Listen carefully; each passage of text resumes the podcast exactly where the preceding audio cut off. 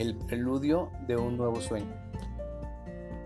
Has establecido millares de acuerdos contigo mismo, con otras personas, con el sueño que es tu vida, con Dios, con la sociedad, con tus padres, con tu pareja, con tus hijos. Pero los acuerdos más importantes son los que has hecho contigo mismo. En esos acuerdos te has dicho quién eres, qué sientes, qué crees y cómo debes comportarte. El resultado es lo que llamas tu personalidad. En esos acuerdos dices, esto es lo que soy, esto es lo que creo, soy capaz de hacer ciertas cosas y hay otras cosas que no puedo hacer. Esto es real y lo otro es fantasía. Esto es posible y aquello es imposible. Solo un acuerdo no sería un gran problema, pero tenemos muchos acuerdos que nos hacen sufrir, que nos hacen fracasar en la vida. Si quieres vivir con alegría y satisfacción, debes hallar la valentía necesaria para romper esos acuerdos que se basan en el miedo y reclamar tu poder personal. Los acuerdos surgen del miedo que requieren un gran gesto de energía, pero los que surgen del amor nos ayudan a conservar nuestra energía e incluso aumentarla. Todos nacemos con una determinada cantidad de poder personal que se renueva cada día con el descanso.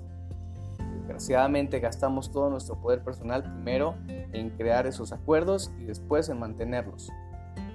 Los acuerdos a los que llamamos, a los que hemos llegado consumen nuestro poder personal y el resultado es que nos sentimos impotentes.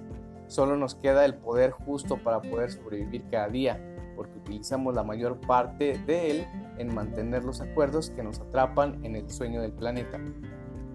¿Cómo podemos cambiar todo el sueño de nuestra vida cuando ni siquiera tenemos poder para cambiar hasta el acuerdo más insignificante?